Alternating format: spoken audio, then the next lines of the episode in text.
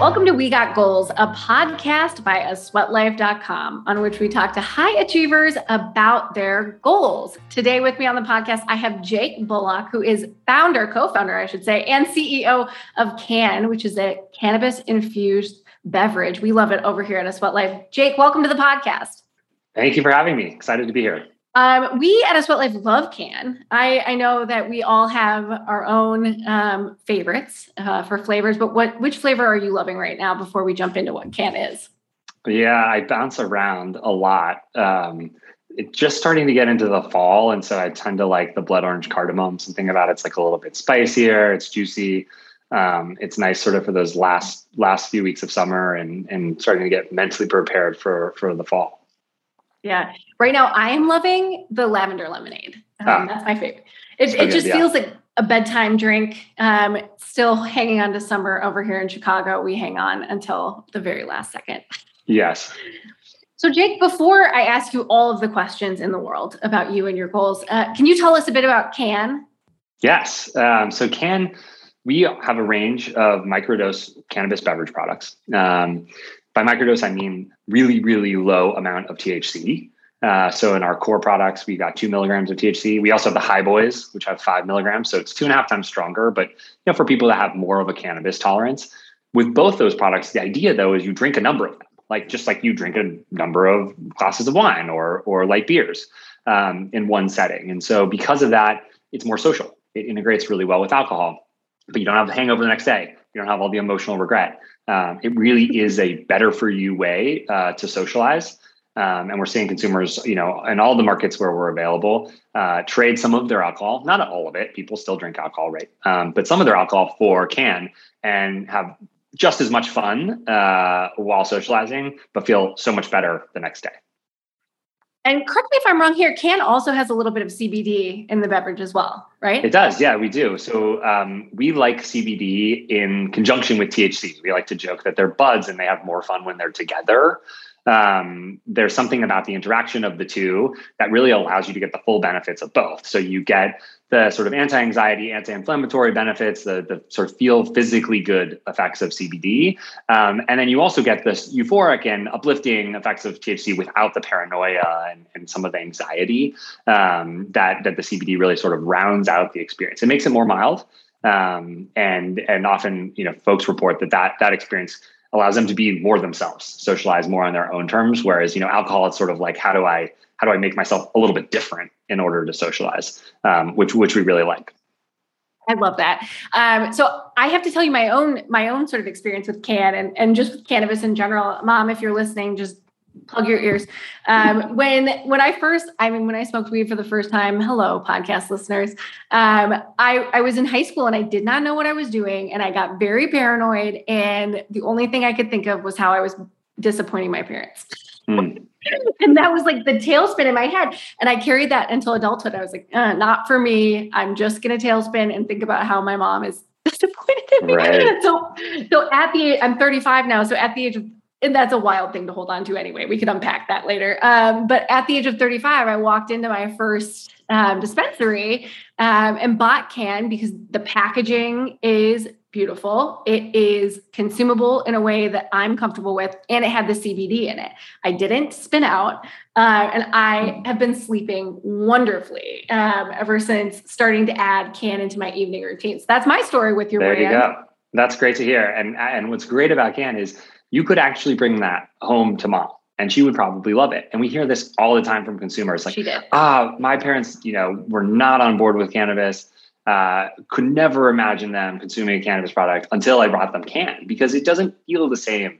You know, it doesn't sort of live in that old legacy space of the smell of cannabis and the smoking and some of the really bad stereotypes that aren't actually true, right, when we dig into it, but that people hold on to. We're kind of hoping to disrupt that and provide folks with a product that feels mainstream and approachable. Yeah. And my parents did love it, actually. So thanks for asking. There you go. So, okay, before we jump in, I'd love to hear the story of, here you are today, you're co-founder of this incredible company. You're going state by state, license, legal approval by legal approval. But talk me through what led you to say, like, we're going to put cannabis in a can. And then call it Cann. right? It's a little bit on the nose. Yeah, it was funny. So I had grown up in Colorado. Obviously, Colorado was the first state to put forward a legal recreational cannabis program. And it was always interesting to me, having grown up there, I followed it as it was happening. The types of products, seemed more suited to an illicit legacy market, right? So you had these like little things that were easy to move around and you could make in your kitchen, like chocolates or gummies. And often, the cannabis was sprayed on or added in some sort of like kitchen style baking or cooking process. It doesn't make a ton of sense if you're a consumer of like these types of products. It's sort of like, well, I guess I'm an adult. I don't really know. I want to be like sneaking these Sour Patch Kids in my pocket, out to parties, to give to friends. And so that kind of planted a seed in my brain. Maybe there's a better way to consume these products, to consume cannabis, which I kind of, had known there was this really interesting opportunity because, of all the benefits of it and also very, very kind of important responsibility because of the anxiety and paranoia that you mentioned and I've experienced and then many others have, that bad pot brownie experience in college will set people off of cannabis forever. And so wasn't until I got to California business school where I started thinking about this more seriously when California passed its adult use program. And obviously California had a pretty open medical market for a long period of time. And so people kind of knew what they wanted from a cannabis standpoint. It was pretty easy to get and access was much more open than any other state. And as a result of that, I think a lot of the products looked like products that were in the medical market. So some of the beverages that were on the market or in early days were 100 milligrams THC, 90, 40. And it's sort of like, I can't even do 10 in a beverage. And so the idea was, what if we could figure out a way to bring the dosing way down, something's really low, make the product taste great. So none of that grassy kind of oily type feel that you might get from the raw cannabis distillate. And really create a brand that stands for something that consumers would purchase and feel connected to. And so those were sort of the big questions we had to go solve. And we went out to see if we could do it. And when we first started formulating and testing with consumers, it became clear that this was exactly what they wanted. They didn't want, some sort of CBD only beverage. It was unclear exactly what it was doing. They didn't want 100 or even 10 milligram THC beverage that would make them anxious or paranoid. They wanted a microdose of THC in a delicious beverage that looked attractive and they could bring anywhere. And they could drink alongside their friends drinking alcohol and feel like they were socializing together. And that was really the key breakthrough. Yeah, I know out here in the market, we appreciate it. And Marie on our team is heavy into the cannabis scene. And she always talks about how gummies are like overdosed. And it's just not how people eat. You don't eat a gummy. You eat a packet of gummies. Right. It's like we joke, the equivalent would be going into a bar and drinking all the alcohol you're going to drink that night in the first 10 minutes and just being like, let's see what happens. Like I had, 5 shots. It just doesn't make any sense. Like the whole fun of these things is to capture that feeling of sort of adding the buzz, sort of growing the buzz. And you almost want to maintain that lower feeling. It's sort of like, yeah, once you're, wasted drunk, you go home. And with cannabis, people were just getting to that point. And it's like, that was the goal. It's like, that doesn't really make a bunch of sense. And so trying to mirror how we consume alcohol in a lot of ways was how we thought about getting the average person that's walking down the street that doesn't really know that much about cannabis or hasn't tried it or had a bad experience. How do we get them back into the industry? Yeah. You're describing, I think, a Long Island iced tea. I'm pretty sure. Yes. Wait, let's talk while we're on the subject of alcohol. Let's talk about hangovers. I know part of your founder story was rough hangovers. I can't hang with alcohol anymore either. Talk to me about hangovers and why you wanted to end them. It's so funny because, my co-founder, Luke, and I talk about this all the time. We actually met 10 years ago. We started work on the same day at a management consulting firm in San Francisco. And so much of our social life and so much of what it meant to be sort of young in your 20s in a big city was alcohol. It was, we're going to drink on Thursday night. We're going to drink on Friday night. We'll come over and drink on Saturday. Like, let's go out of town and drink. And it was all sort of driven by these like alcohol-fueled adventures in lots of ways. It could be as small as a night out on the town as to a long weekend somewhere.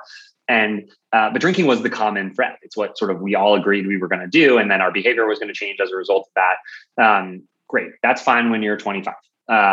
As we got older, our hangovers started getting absolutely debilitating. And we aren't the type of people that like, we wanted to get up the next day and like go for a run or exercise or do something athletic or fitnessy. we cared about what we put in our bodies. We were like very mindful of those things. Like we're the people that are turning product, being like, oh, is there anything artificial in this? Or, looking at various macronutrients to understand like what that tech that has on our body. And then here, fast forward to the evenings, we're basically poisoning our liver and then recovering from that poisoning. It's like kind of incongruent. And it became more and more of a problem as we got older. We got into our 30s and said, like, we just can't continue to behave this way. But what was interesting is the social pressure didn't change. Like that's still how people socialize. It's like, let's come out, come over for drinks, come do this, and let's drink alcohol. And so that structure was so built around alcohol that for us, it was like a question of, well, do we just be less fun? Do we socialize less? Is that the right answer? And that didn't feel right to us either. And we really had to figure out like, okay, how do we find balance in this world where physically we can't socialize at the same level, but, psychologically, socially, emotionally, we want to, what do we do? Yeah. I think you solved it. I think you solved it. We hope so. I mean, it's definitely a step in the right direction. Let's give consumers more options. It's like, we'll make the decision. Maybe I have, instead of having 5 beers, I'll have 2 and a couple Cann. And then that next day I feel great. Those types of things have a big impact. Yeah. And before we jump in, one more thing, before we jump into the big questions, I know Cann is a leader in the cannabis space, especially in recreational cannabis. Obviously there's a big push for social equity in this space too, especially as we see millions of prisoners behind bars, for cannabis related drug charges. Can you talk through, the work you've done there as well? Yeah, definitely. So, it's really important. Luke and I talk about this a lot. Like we're both white men, we're a white founded company. Many of our investors are white men as well. And like, how do we exist in this space, which is so clearly built on the shoulders of Black and brown people that have, many of which have lost their lives or are still imprisoned, gone to prison because of doing the exact thing that we're doing. And like, how do we think about that in context? And so at Cann, what we do is a number of things. Like it starts at home, it starts in the company. What can we do the most tactically every day is like, our hiring practices, like who are we building this team with? And so these are metrics we track top of the funnel, representation across a number of metrics, including people of color. And we track that through the entire hiring process. And the idea is that like, if we are really unbiased and interrogating our systems and processes, like we start with an overrepresented top of the pool, like we will continue to build a team that is diverse in the way we want it to be. The next sort of level from there is like, who are we making wealthy with our decisions, our investors, our partners? Are we asking them questions? And we're one of the first brands in the space to really go to our investors and say, well, why don't you have any Black partners? Like that doesn't make any sense. Or like, tell us about the companies that you founded that are Black owned. They haven't even been asked those questions. And so that's like that's like just the very beginning of that process. When we work with partners, like, we're really proud to say that we're in 95% of the Black-owned dispensaries in California. That's a metric we want to hit 100% in all of our markets. And then the final one is really about that universe. We can't directly touch it all the time, but we can do a lot to amplify using our platform to amplify those stories. And we can donate, right? We can get resources to the people that are doing this work already and know what they're doing. And so some of that passing the microphone, some of that making sure that the resources, the time, the capital gets into the hands of people that do this social justice work every day is really important to us. And again, something we track. We've got an internal task force, we call Black Lives That Cann, meets on a regular basis and tracks us on these things. Because if you don't track it as a business, nothing will happen. And so it's that's sort of our approach. And there's a lot we still have to do. We are very focused on it. We want to, in many ways, model how this could work for other cannabis brands, and hope that sort of we can start a real snowball effect. Yeah, that's important and incredible. And we'll link to, I'm sure you've talked about it on your social pages and on LinkedIn too. So we'll link to it in the show notes too, so you can get more information if you are listening to this podcast. All right, let's jump into your goals. Thanks for sharing that and answering that question. All right, Jake. Talk to me about a big goal that you've set and accomplished and why it was important to you and how you got there. It's 3 questions in one, but let's do it. All right. Yeah, great. So my favorite recent goal to talk about is starting a company. So when I applied to Stanford Business School, as part of the application, they asked you sort of like, why do you want an MBA? Like, what is the point of this application? Fairly reasonable question. and, not fully appreciating the magnitude of the sentence. You were allowed one sentence. I wrote, I wanted to get an MBA so I could, leave finance and start a cannabis company. And actually at the time I said in Colorado, because it was not legal in California. And obviously that changed when I got to school in California and sort of shifted a little bit there. But what was interesting about that is I sort of manifested it in some ways in this application. And that was the starting point. And because I wrote it down, maybe because I was thinking about it a lot when I made that decision as part of applying, like, what do I put here? I always felt in filling out these applications, the best answer is the one that's like true, like most true to you. So I spent a lot of time thinking about that. It's like, yes, that's what I really want to do. But a lot of it was also, how do I not so much trap myself into doing it, right? Because there's so much anxiety and fear around this decision. Like, how do you decide to make that jump? Especially, I'd come from a bunch of different jobs as an investment banking analyst. I've worked in management consulting with my co-founder, Luke, and gone into private equity and done a lot of consumer investing. And these jobs are intense. They're very fast-paced, really smart people. You're making a lot of money. And that's hard to walk away from. It's hard to be like, how am I then going to move to my parents' basement, buy healthcare off the exchange, right? Like, start thinking about these things that I haven't really thought about in a long time. Like, how do I make ends meet now? All after spending, way too much on business school. So very, very tough sort of decision to go down that road. But I think part of it was I knew inside I wanted to do it. And by writing it down, by making that public, by sharing that both with university and also with others, it kind of started me on a trajectory that then you could always pull off of, but at least it got the pieces moving. And then in some ways I was really lucky that I got to go to business school. So I had this 2-year period where I really treated it like a laboratory, where I didn't have sort of the societal expectations to have a job and make money. I showed up for class. I met friends. And then with the rest of the time, I started digging into these big questions of well, what is the right product for consumers in the cannabis industry? How do we think about this? And, Bain teaches you, well, what about analogs? Are there other analogs? And so, oh, great, there's caffeine, there's alcohol. Those seem kind of like mild intoxicants as well. How do we consume them, interestingly, in a beverage? And maybe more importantly, in a microdose. And so, you sort of start thinking about it. And a lot of that was intellectual sort of work. Like, how do I think this through? But it started continuing to move that ball forward, and then have hundreds of conversations with people in the industry. That was the easiest thing, in some ways the hardest, but also the easiest, because it's who doesn't want to talk with a student who's interested in learning more about the space that you're in?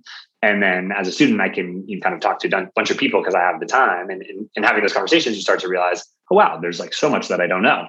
Okay, how do I start learning the stuff I don't know? And then that was really the exercise I went on for sort of the first year of business school.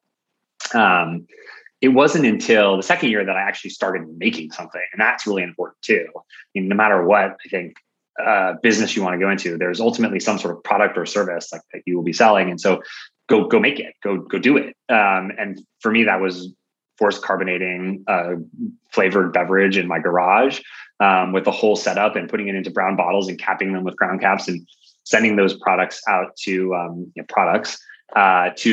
classmates to be see what you think. Here's a 10-question survey, drink 6 of them or share them or do whatever you want with it. And then answer these questions. And we get all this data back, which is really interesting. And we learned a lot. We learned people like lower dose. The thing they're most afraid of is getting too high. It's whoa, that's interesting. Now, obviously it's a certain subset of consumers, but the way Luke and I approached this problem was, let's design something for us. If we love it, then the bet stops being whether people will love this. And it starts being whether there are people like us out there. And I like that bet a lot better. And so we worked really, really hard to find something both of us loved. And then we played around with flavor a lot, right? One of the things we heard from consumers was, I want this to feel adult, right? We're moving beyond the gummy candies and chocolates. This should be something that makes me feel a little adventurous. Maybe it reminds me of a cocktail. Maybe it reminds me of, something that I wouldn't give to a child. Mm-hmm. And that's important because at the end of the day, this is very much a distinctly adult product and it's meant for adult consumption. It's also adults like to feel adventurous when they're trying stuff. And so we learned, consumers will go with you one jump. You can put cardamom in the product if blood orange is the first thing, because they know, okay, I kind of know what blood orange is going to taste like. All right, I'll see what this cardamom thing is all about. And that was really important. So we started kind of building to the point where we got to a place where friends would say, you have to do this. Like, you have to start this company. Like, we need this to exist. And that type of pressure was really valuable because it kept me thinking, at least, oh, wow, like there is something here. Like, we have come up with something. The surprise on people's face when they drink it and they were like, wow, I was expecting that to be much worse. It actually tastes amazing. Those types of things were really helpful. All of that aside, it still was really difficult because I think primarily in taking a big risk like this, and I think most people that start companies have some version of this, but the people that are most close to you are often the ones that are most critical, most afraid, least supportive. And it's because their relationship with you is defined based on fear. Like, they want you to live a low risk life because then you'll be happier. Like, why would you introduce risk here? Like, that like mechanism of control that we try to put on top of the people that we love because we don't want them to be unhappy. But what I think it misses is that no one really knows what's going on inside your head. No one really knows what will make you happy but yourself. And you have to kind of be that advocate and be willing to take on pretty terrifying short-term, what you hope is short-term pain and anxiety with the bet that like over the long term, that will make you happy and that will give you meaning and purpose in your life. And so that's the biggest challenge, at least for me in getting this goal across the line, was how do I deal with the emotions, not always overt, but very clear from the people I love, from my parents, from my boyfriend, from my friends that are saying, I don't know if you should do this, or what's the status of your interviews with private equity firms, right? Like, and in little ways, they sort of chip away at your bold action forward on this company. And that's really challenging because you want your relationship with those people to be close in these moments because you're like, wow, I'm about to take a big step, I'm going to take a big risk. And actually, they're making it much harder. What's cool is if you're successful, and maybe even if you're not, but if you do it, if you actually jump and start the company, do the thing, they're the first to come around. They're the first to recognize how well it's going and like, or how much you're learning or how proud they are of it. For me, I think with my parents, it was them seeing how like engaged I was in a way that I never was in another job. Like, it just fully consumed me, for better or for worse, but like, that's what I needed. And they recognized that that's what I needed, and it all kind of fell into place. And so despite it being hard in the moment, it is a thing that resolves the quickest, which is kind of great. And yeah, that's really the story. Yeah. It's so funny. I talk about that same phenomenon, the parental guardrail phenomenon. The people, right. I've experienced that too. I think everyone has. If you've started a company, I always tell people to tell your parents last. Right.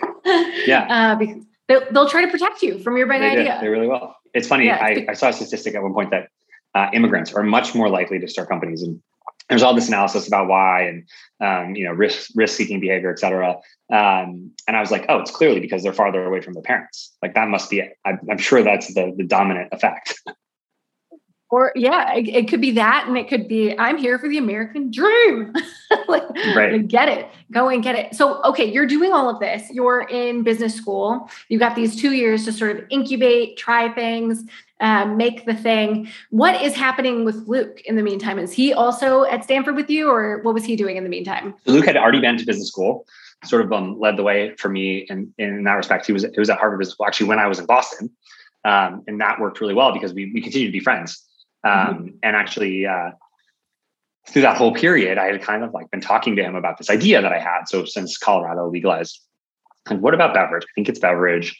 The industry, the systems aren't ready for it yet, but when they are, it's going to be beverage. Like, I was convinced that we will all look back in 10 years and be drinking cannabis instead of anything else. And he didn't really believe me. He was sort of like, I'm kind of like on the alcohol train. That makes more sense to me.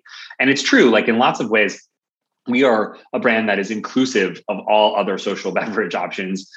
People are not going to stop drinking alcohol. It has just a totally different, immediate sort of effect that it's going to be really hard to overcome. I would argue, though, that effect has a much more significant or diminishing return. So like, when you start having like 3, 4, 5, 6 drinks, it's like, it's actually not helping as much. But that first drink, there's something about the first drink with alcohol you're never really going to compete with. And so, it took him having really bad hangovers and some time to start saying, okay, hold on, I agree with you. Like, this is clearly the worst thing that I'm doing to my body.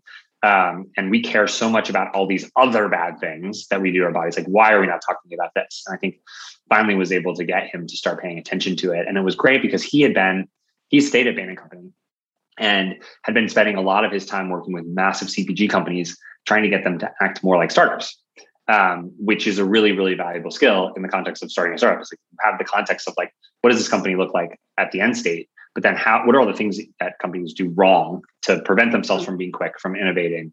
How do we break things down into smaller and smaller chunks so that we can continue to move the ball forward? And that was a really, really valuable skill. So when he was kind of at the end of his time at Bain thinking, wow, I'm ready for a change to do something new. That was right about when I started talking to him saying, hey, I think I'm going to graduate and do this full time. Like, what do you think? And it actually was funny. At one point he was the one who was saying like, you have to do this. If you don't, I'm just going to go do it, which was very persuasive.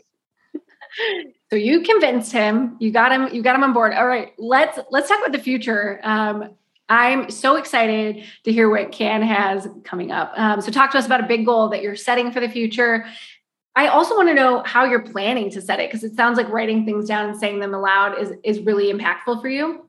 And how are you going to get there? Yeah, it's a great question. So, once we launched the company, and like that was a big thing, like getting the product to market, until we actually had something on shelves, it didn't feel real. And that's a weird thing. I think for anyone that has some sort of product company, you're working so hard, often the hardest you'll work before the product even exists, but like nothing to show for it. Yeah. And so that was a really important moment for us. That was like, kind of like, okay, let's turn the page. And as it was doing really well, we had to kind of think about, well, what are we building here? Like, what is this? Because initially it was like making cannabis more mainstream, right? Like, how do we create this product that's going to bring a plant that we know can have a huge impact on people and their lives, particularly their social lives, to the people that may be the most resistant to it. And we had this product that was going to do that. Very quickly, it became clear that what we wanted to build is a social beverage company, where the goal is to change how people socialize. And that was really, again, to your point about writing things down, we wrote it up on a big whiteboard. So like, what is our main thing? We learned this from the founders of the Innocent Company. Keep the main thing the main thing. You have to focus as a small startup. And for us, it was like no longer mainstream cannabis. It was social beverage. How do we change the way people socialize? And what's cool about that is our product helps with this, but it's only one piece of the whole picture, right?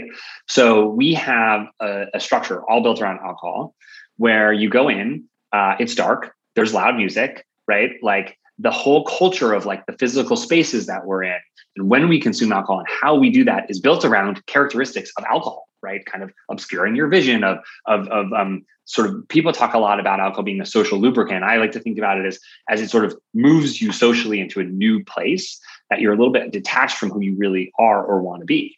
And that plays really well to a dark, loud bar. You can't really talk. You can't really hear. You can't really see. It's like, hold on, this is all like very disorienting. And probably not right for how you want to interact or meet a new person or spend time with a person that you already know and care about. So how do social spaces change? What does that look like, right? We unfortunately have been delayed in, I think, what we would have seen over the last year in on-premise consumption of cannabis products, in a number of states, but particularly we're focused in California because of the pandemic. And hopefully, over the next few months, we'll start to see some of those get up and running. But they're going to look very different than sort of your loud, crowded, dark bar. And they should. And that's really something that's really interesting to us. Like, how do we help work with the people that are in hospitality and in these physical spaces coming up with really cool concepts to integrate our products to help move that along, right? Regulation is always a big topic in the industry. And one of the things we're wrestling with as a company is like, how involved are we in shaping these regulations? Like, at the end of the day, we are creating the safest products, cannabis products on the market. They're the lowest dose. You actually have to physically drink a decent amount of liquid to get that dose. So it's like, in some ways, it's like even, it has like an additional protection against consuming too much. And the amount, you basically have to chug a 6-pack in an hour to have, a negative impact. And that's still probably the same as if you just took a gun, right? So we really are talking about how do we as a brand talk to regulators, talk to policymakers about how they should have a vested interest in beverage because they're the safest, particularly those microdose beverages, right? And what starts to happen to society when that's the case, when people are drinking less alcohol, right? We talked a lot about all the abuse, whether it's physical abuse, child abuse, violence in the home, drunk driving. There are all sorts of things, suicides, that are related to alcohol. That cannabis has either none or much, much better indications around. So we think there's like a whole societal issue here that can help change the way people socialize, could improve how our cities work, how our social spaces work, how, you know, that long strip of restaurants and bars is on a, you know, midnight on a Saturday, we may look very, very different, right? If we have cannabis beverages as an option for folks. We're a long way away from that, but that is the big next goal. That's how we think about all of the products we put into market. You know, are we advancing this idea of making our social lives a little bit more authentic, a little bit more ourselves, having a little bit more control about our interactions with others, being more true to our own preferences. And it starts with our product, which is great. It's like it's a launching off point for us. And then there's all these other really cool things going on around us that we can engage with and work on. One example is we do a number of private events where we can have cannabis products and alcohol products alongside each other for free for folks in someone's home or a wedding. We've seen these kind of pop up as we've been on the market over the last couple of years. And it's incredible. Like, people have such positive experiences. They feel so much better the next day. They have just as much, if not more fun the night of. And to see these events where you have alcohol and cannabis products alongside each other is pretty incredible. The key to it is you don't have too much alcohol and you don't have too much THC. So our products work great for that. But you know, alcohol is still the most dangerous part of that equation. But we're starting to see little glimmers of what the future could look like. And that's really exciting. Oh, that's exciting. I'm picturing like an adult play. I think of like the bar that should have been designed for me as someone who is in my 30s, where it's like the music's, you know, an appropriate volume. Right. And I can see and talk to my friends. And I have my wits about me. Like, I'm picturing that experience. And I would be so delighted to see that come to life. I can't wait. Yeah. I can't wait. I was hoping you were going to say something was open because I'll be in Napa in the next week. So I was hoping that I could experience it for myself, but unfortunately not, but sooner rather than later, we're hoping. COVID just slowed us all down, but I can't wait to see that come to life. And so what's the experience that you want to get out of it? Is it what I just described? What is your night out going to look like? Yeah, it's not that far off from what you're describing. I think it's funny, as I've been involved in this company over the last few years, we'll have a handful of events, and I'm always very cautious about what I'm drinking, mostly because I'm interested in how people perceive me at these events, right? But there's a balance. Like, I think what's so great about what we're doing is we're providing an option. Another option, we think a better option, but that doesn't mean like our best consumers start out as really big alcohol drinkers, and they end up as still kind of more than average alcohol drinkers, but that gap is actually really big. And so the idea of having a couple of beers and a couple of cans is exactly like, that's like my perfect thought. It's like listening to your body and saying, what do I need right now? Okay, maybe what I need is an immediate like lowering of my cortisol. That's, alcohol is going to do that really, really well. But for me, it's like what maybe I need a little bit later on in that evening is to calm down the inside of my brain so I can meet people where they are and have an actual conversation with them, ask interesting questions, listen, interact. That's really hard to do with alcohol, I think, I find, at least for me. And so that balance, thinking about like what you need in any given moment, and being able to choose that and feel like you're in control is really exciting. And maybe the next thing I need is like neither alcohol nor can. And maybe, you know, we have a product called Spike, which we just launched, but it's exactly the same can flavors, but no THC or CBD. We've been able to share it with so many more people, obviously, because we can send it across the country. But maybe I need that. Maybe I just need like a quick break, and then I'll be back on something else. I think that intentionality, that control for me is what's most exciting about how things will change. And then it's interesting because I think those folks, once they have the option, will select the environments that suit them best, as opposed to what happens right now is like we actually are forced into an environment we don't really like, and then we use alcohol to sort of cope with it. And then everyone's losing in that scenario. Yep. We were able to give out Unspiked at our recent event hosted over the summer called Sweat Working Week. And we had such great feedback. People loved it. It was delightful. So thank you for that. Yes, of course. Which makes me think back to Gen Z. Gen Z, we're seeing they're drinking less alcohol overall. So you're building a product for folks who don't want to have hangovers, you're building a product for the next generation. Yes. Are you seeing folks talking about that in that generation too? Definitely we are. It's funny because, so at least we saw this trend happen with millennials, particularly some of the younger millennials. It was already playing out in some ways. Gen Z has taken it to another level. You know, some of the Gen Z, we are not our customers and will not be until they turn 21.